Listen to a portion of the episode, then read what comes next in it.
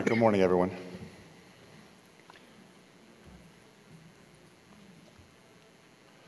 So let's just start off. If you ask any resident, teach any fellow, what is the fundamental principle of Crohn's surgery? Okay. And this applies particularly in patients who have Crohn's colitis, where we know about a quarter of the Crohn's patients will, have, will need surgery for isolated colonic disease. We're not talking about proctitis as well here. The fundamental principle is surgery is performed for symptom and disease control rather than curing the intestinal manifestations. This is medical student 101, okay? And therefore, you have to practice bowel economy at all times. Sounds good. And if you look at the surgical options that we have available for isolated Crohn's colitis, you can potentially do a TPC and a Brooke ileostomy, potentially with patients who have, let's say, active rectal disease. Uh, I'm sorry, active perianal disease. You can also do a total colectomy, which is what Scott is going to recommend us do, or you can do a segmental colectomy, which satisfies the bowel economy principle of Crohn's disease surgery, the fundamental principle. Thank you. Any questions? Okay. So I think I just finished, but all kidding aside, you want some data, okay? Let's have some data now that actually goes through this. So let's look at the short term and long term outcomes, which is what we always like to do, comparing segmental versus total colectomy. In terms of short term outcomes, there have been a number of meta analyses that have been, do- been done on this. This is the most recent one that was done in colorectal disease from last year. There's an Italian group that put this together.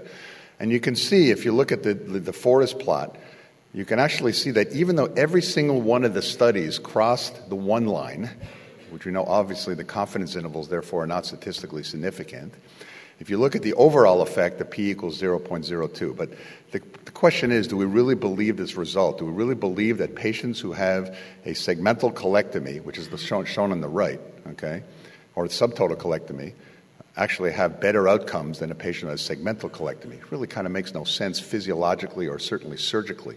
Most of us don't believe. I mean, it just makes intuitive sense that the more you take out, the potential higher risk is. So, therefore, when you look at a forest plot like this, again, looking at all the studies that have confidence intervals crossing one with the meta-analysis showing a statistical significance, I think you have to really wonder whether or not, in fact, this, this trend that we're seeing favoring subtotal colectomy is, in fact, really true.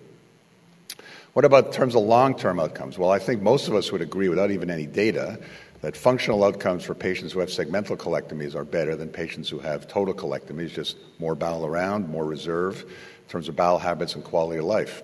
But what about other more important or some or similarly important uh, long-term outcomes such as disease recurrence or obviously the ultimate problem, which is what most IB, in fact, every Crohn's patient is worried about, is the requirement for a stoma. So if you look at a disease recurrence after segmental colectomy, this is a nice meta-analysis that Amy put together uh, from earlier this year. And you can look at all the data, and I think one of the things that you can see is there a pointer here? Yeah. One of the things that you can see is that there's a lot of recurrence in the colon. You can see over here, let me get the pointer here.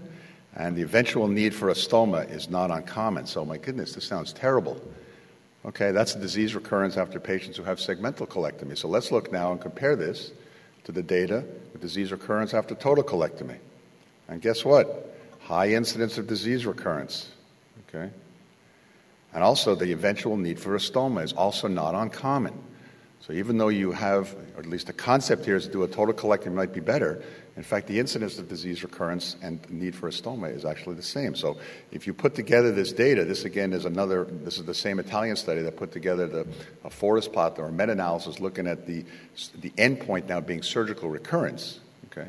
If you look at this, comparing patients who had subtotal colectomy, I'm sorry, uh, segmental versus total colectomies, you can see there's actually no difference. So now this is a, yet another argument while segmental colectomy would be better than total colectomy and at the same time satisfying that principle of, of trying to preserve as much bowel as you can. Now, what about the eventual need for a stoma? This similarly actually favors segmental colectomy. You can imagine, obviously, that patients have less disease. The ability or the uh, ultimate endpoint of, of that, uh, if it's that, ba- that bad, is end up with a stoma, those patients would have a lower incidence of stoma formation. So, are there any indications at all for total colectomy? Okay. Well, patients with fulminant colitis, and most of us would agree that not to leave any of the colon behind in a situation like that. I think we would take the entire colon out uh, perforation, hemorrhage. You don't know exactly where it's coming from. I think there is an indication to do a total colectomy in patients who are having a, a segmental colectomy, for example. Otherwise, be eligible for a segmental colectomy if they're having a dysplasia. You don't want to obviously leave at risk mucosa. There's obviously surgical considerations and the surgeons in the room regarding blood supply and patients who require uh, um, uh, uh, resections of the mid to distal trans- transverse colon in regards to blood supply. And obviously, patient compliance issue, whether or not they're going to follow up with you and whether or not they're going to continue on their medication. So, those patients potentially might be indications for total colectomy. So, I'm going to make this sweet and I'm going to make it short. Segmental is better because of the potentials, although the data shows that the short term outcomes, if you believe the data is better for total colectomy, I don't I think that it kind of just makes intuitive sense. It certainly has advantages in terms of long term outcome, in terms of functional results, disease recurrence, and requirement of stoma, and at the same time satisfies the bowel economy principle that all of us guide, or at least all of us that guides what we do in Crohn's surgery. And just the final, the final slides. If you actually look, this is the practice guidelines that were in DCR three years ago, and if you actually look at what it says here, it says patients with colonic disease and rectal sparing that requires elective surgery may undergo segmental colectomy for single segment disease, which is what we're referring to, okay, or total colectomy for extensive disease. It's very interesting that the head uh, author for that is my opponent, Scott Strong. Thank you. Thank you, Phil, for staying on time, actually being uh, uh, short and sweet. And uh, the next speaker is Dr. Scott Strong from uh, uh, Northwestern University in Chicago. Thank you, Alessandro, and I really appreciate the, the privilege of the podium. And just remember, I was assigned the topic, I didn't select the topic. So, yeah, you know, this is the guideline that came out in November 2015, and it's pretty clear that that we're saying that uh, patients with colonic disease and rectal sparing uh, that require surgery, if, uh, if, there's a single segment, can undergo a segmental colectomy. Um, and then well, uh, helped author these ECCO guidelines that just uh, more recently came out. And basically, they say that um, if surgery is necessary for localized colonic disease, less than a third of the colon, uh, then resection of the only affected part is preferable, and that segmental colectomy can be considered for patients with um, two separate segments of the colon affected. So, two separate uh, segmental colectomies done in tandem. And so, these are the two operations we're basically talking about. And, you know, what I would argue is that in, in most patients, the amount that you need to take out is already dictated by the disease, not surgeon preference. And so, when you look at the literature, you really need to caution yourself about keeping that in the back of your mind that there are very few patients that you actually have wiggle room and, and choice as to what it is that you're going to do. I think most of us will agree that uh, for a patient that has um, a single segment of disease and rectal sparing, no neoplasia, that you're going to do a segmental colectomy. Total colectomy, you have to have a patient that has adequate sphincter function, they have to have rectal sparing, um, I would argue that um, if they have a significant segment of small bowel disease, either in the past or presently, they need as much water absorbing capacity of the colon as possible. And so you're going to push the envelope and save the colon as much as you can in that setting. And in neoplasia, kind of the default, the standard of care is to do a total proctocolectomy. If there's never been any rectal inflammation, complete rectal sparing, you might argue for being able to do a colectomy and ileoproctostomy. So, um, so where does the controversy really kind of come?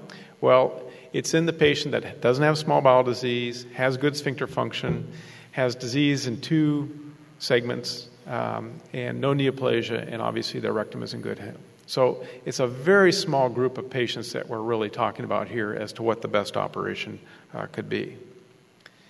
And so this is a study that Peter Cataldo, one of Neil's former partners, uh, did. And it's, it's, kind of interesting because what they did is they polled patients as to what was important to them in their outcomes, and then they did an early kind of quality of life outcome.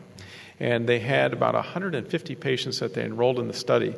And you can't see because of the, uh, the uh, font, but the most important thing to them was not having a permanent stoma. And as you go down the line, it was having safe surgery and uh, then bowel frequency, bowel problems was after that, and all the way at the end, they uh, the, the, third to the right column, the least important, was a laparoscopic procedure, followed by the appearance of your incision, and lastly was incision length.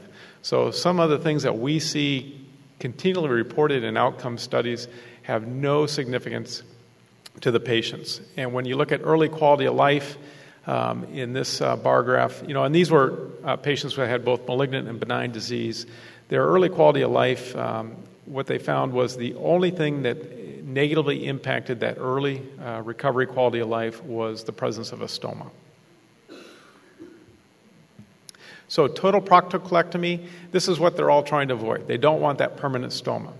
And it's, it's really dictated by, as I said before, the patient's disease. If they have significant anal perineal disease, they're at, at great risk for needing a uh, proctocolectomy uh, when you're doing any kind of uh, surgery for their for colonic disease. If they have rectal involvement, likely they're going to need a proctocolectomy. Neoplasia, as we said uh, oftentimes, and if their sphincters don't work well, especially if they've got significant colonic disease, they're looking at a, uh, a permanent stoma. So, and we already saw these uh, meta analyses here, you know, argue what you want. The literature is, is there, and it suggests that the operative morbidity is greater with a segmental colectomy than what we see with a, a total colectomy. Why, I can't explain, but, but it is. I mean, I worry about ileorectal anastomoses much more than I worry about ileocolic anastomoses, but, um, you know, the, the data is the data. Surgical recurrence, there's no difference. Um, and even in the more modern era, where we have biologics as of 1999, we see that there's no difference in surgical recurrence. Um, overall recurrence, however you define that, um, really there, there was no difference. But what I would do is I would harken back to a previous meta analysis that was done by Paris, Texas, Tekkis back in 2007. And what they showed was yeah, there was no difference in surgical or overall recurrence, but the, the surgical recurrence happened four and a half years earlier in the segmental resection group compared to the total colectomy group. So while there's no difference in the overall incidence, how rapidly it occurs, there is a dramatic difference. So, you know, we're looking at all this in a very skewed and convoluted way uh, because there's so much surgeon bias that we see here. And when you're looking at, at overall outcome as far as stool frequency and quality of life and things like that, it's not fair to compare segmental colectomy to total colectomy and Crohn's disease because you're doing it for different reasons. But we do have an analogous group that we can look at, and that's our patients with Lynch syndrome. And so, what we have is that uh, this is a study that came out of the Netherlands, and they had uh, 103 patients, 52 and 51 in each group, and they compared uh, functional outcomes. And what they found was that in patients, as we expected, in patients that have had an ileorectal anastomosis, they have more stool frequency, um, and uh, and there's greater stool problems. But when we look at SF36, their quality of life, and this is with 11 years of follow up, there was no difference between the two groups. When they looked at the EORTC quality of life questionnaire with 38 different questions, what they found was that um, there were uh, more stool problems or defecation problems uh, in the individuals that had had an ileorectal anastomosis. For some reason, there were more sexual uh, uh, disorders in the males that had a segmental colectomy, but in essence, there was no difference between the two groups in all the other uh, parameters. So, in summary, uh, colectomy and ileoproctostomy is generally avoided for patients with Crohn's disease in one colonic segment or individuals with long lengths of small bowel disease. So we're not arguing that patient. But we do know that total colectomy, at least based on the literature that we have available, is at less risk for operative uh, complications compared to segmental colectomy. And while surgical and overall uh, recurrence are, are comparable, they tended to favor uh, the patients that had had a total colectomy. But what's more important is that that recurrence occurs quite a bit earlier in the segmental colectomy patient compared to the uh, total colectomy patient. And lastly, as, as expected, stool frequency is greater after a total colectomy, but the overall quality of life is comparable between the two procedures. So, with that, I'll conclude and I guess welcome questions. So we are a little bit ahead of schedule. We uh, um, perhaps we will start the third debate a little bit earlier since there are three speakers for that. Uh, any questions from the audience? So it, it was yes. Oh. It was uh, very well said that the extent of resection is dictated by the involvement of the, of the disease. And we left on purpose out the patients with perianal disease because I think the, uh, the tricky part is when you are dealing with multi segment isolated colonic disease with perianal Crohn's disease. In, in our publication, we showed that more than one segment and involvement of perianal disease with, without any uh, small bowel disease. A total proctocolectomy offers less recurrence and uh, the ability to win these patients off medication. That's something that we haven't uh, really discussed in your presentation. And a recent meta analysis also confirmed that isolated colonic disease without small bowel involvement, there is a 16% recurrence in the small bowel after a permanent uh, ileostomy or total proctocolectomy. So, this is something to to keep in mind in that specific group of patients that we haven't really uh, addressed. But there is a, a question from uh, Thank you. Dr. Thank you. I enjoyed the talk. So the question I have is, are there any techniques? How, let me ask you, how low would you go in the rectum in a Crohn's colitis to do a colorectal or uh, you know the small bowel rectal anastomosis, or do you guys have any techniques or alternatives that may be an option to consider? Because that's really the key thing. These patients, that's what you both articulated, they want to avoid a permanent bag. So, what's the acceptable normal rectum to do a straight anastomosis? If you cannot, what are the options that you may consider? Did you understand my question? Yeah, we can go down the panel so Phil can start. And... I think a lot of it also will depend on rectal compliance. Okay. Um, usually, I mean, you'd like to obviously preserve as much as you can. I think you start going beyond the rectal sigmoid junction, you know, by basically taenia. Anything below that, you should start thinking either I'm not doing the right thing here, or potentially even consider it, depending on the scenario, an ileal pouch rectal anastomosis, which you can do particularly in the low ones. So that's something I would use. But I think in some degree, you've got to know obviously the degree of rectal inflammation, whether they've had it before, whether or not in fact there's any compliance of the rectum. Obviously, you don't want to do an ileorectal when they don't have any rectal compliance. The functional results will be awful in that situation. So I don't know if you want to add anything, Scott. Yeah, so um, one of the quick and dirty tests you can do as far as rectal compliance, in addition to endoscopy, which um, is just to give them a 150 milliliter saline enema. And it was shown years ago that if they can hold 150 milliliter saline enema for five minutes, they'll do okay with an ileorectal anastomosis. But I think what Feza and, uh, and Phil are alluding to is this ileopouch rectal anastomosis, which we've done, um, and Fez and I published on this, in selected individuals where they had upper rectal disease and uh, you are going down to the mid rectum of the peritoneal reflection, and uh, you create a short, uh, maybe 8 centimeter, 10 centimeter pouch that sits on top of the mid rectum at the level of the peritoneal reflection. And uh, it, it's a good operation for, for Crohn's disease as well as individuals that have uh, synchronous tumors of the rectosigmoid or upper rectum and, um, and some other, you know, like uh, midgut tumor. Um, but they have good functional outcomes. Their disease recurrence is acceptable. Um, again, we typically do it in the, uh, the well motivated uh, younger patient where they're trying to avoid a stoma, understanding that there's a high likelihood of recurrence. But in the, the follow up that we had, it, it was a, a, a, recurrence rate that was comparable to what we were seeing with other approaches. So it, it seems like it's a very good alternative. And um, typically, I haven't diverted these patients uh, when, when doing this, this short pouch rectal anastomosis. No, I was just going to say that there's a lot, a lot, a lot, a lot of different situations, you know, that one sees. Do they have perianal disease? Do they have ileal disease? And uh, for me, is that if just for the short uh, answer with respect to um, if the rectum is involved, meaning the disease extends to the rectum, I'm not willing to do an ileum to mid rectal anastomosis per se, but in the absence of ileal disease, in the absence of anal disease, I agree with Scott that I would talk to somebody about, or I would offer them a short pouch, but you know, in that situation. But as you know, there's so many different permutations uh, on the theme. I think it's principle based and case by case.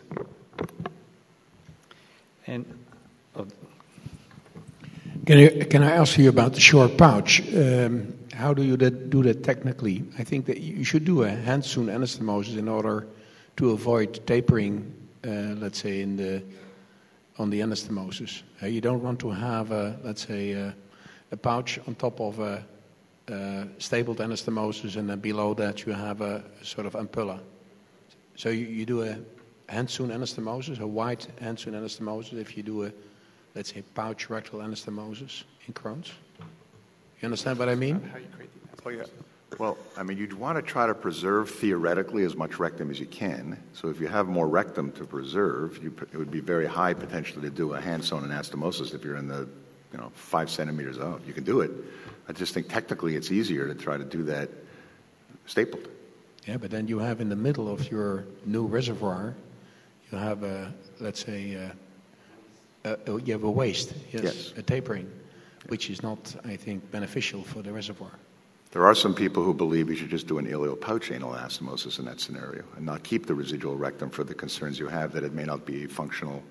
Even though you're leaving some of the rectum, it may not be functional and work Yeah, well. the, the problem in these patients is that if they have Crohn's disease and no, no small bowel lesions, then you would do an, ileal, an ileoanal pouch. But most of these patients, they had already shown that they had uh, small bowel localization.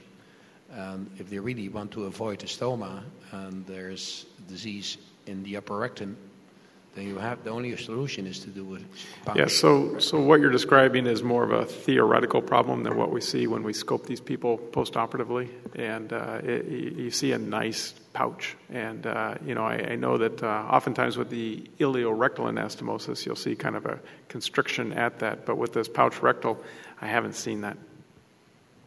I've, I've, I've done two of these cases stapled, and the waist is not. I, I think the waist is not is compromising the function of what you meant to do, making a new reservoir. The question, So I, the question was it ischemic, you know, as opposed to a functional problem, you know, in terms of the, un, un, as opposed to inherent to the surgery, whether or not, in fact, that was just some technical thing you had at the time. Low-grade ischemia stricture.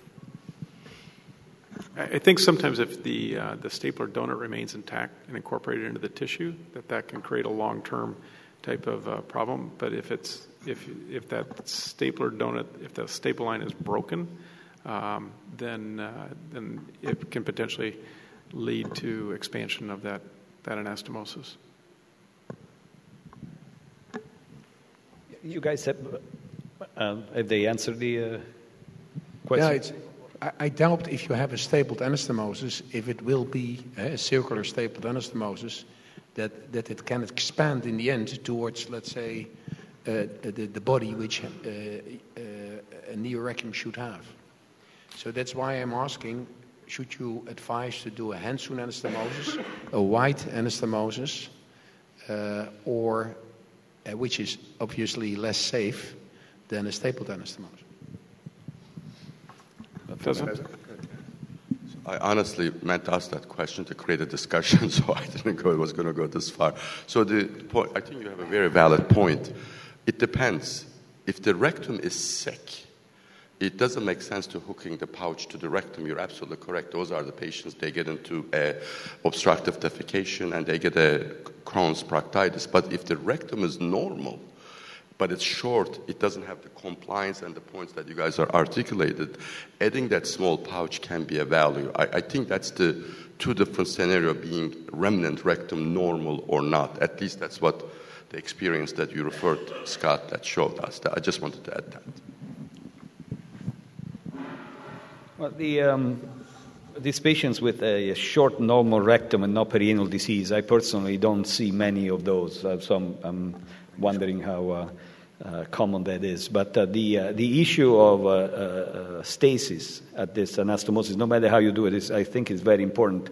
Uh, obviously, a hand-sewn pouch rectal anastomosis in a short rectum becomes quite challenging quite uh, quite difficult. And if, uh, if you're able to do a hand-sewn, you probably have enough rectum to just do a, an ileorectal. So I, uh, you know, it, it, it's, uh, it's really a small, small number of patients we are, we're talking about. Um, and um, uh, I, I don't think ischemia, since we're talking about upper rectum, there shouldn't be a lot of tension and uh, normal small bowel and, and, and, a, and a pouch that shouldn't, ischemia shouldn't be a problem. I'm wondering if perhaps it's also the size of the stapler that was used to, to construct the anastomosis initially may play a role. I don't, I, I, I wouldn't know. Well, it's an actual problem for me. I have a, I have a patient who has an ileorectal anastomosis, and he has uh, a little bit of disease in the neoterminal ileum and dysplasia in the upper part of the rectum. And it's a young guy, and he doesn't want to have a stoma. So the only way to solve that is to do a tailored uh, transection of the rectum below the dysplasia and put a small pouch on top of that. And, and then I don't want to have a waist doing a cross stapling anastomosis. Do you, do you do a double stapled or do you do a, uh double purse string anastomosis? Well, in, in this case, I would prefer to do, uh, because it, if you uh, transect the rectum in the, in the middle of the ampulla, it's very wide. And if you want to put a pouch on, a small pouch on that, and you do that double stapling or single, single stapling, you will for sure have a waist.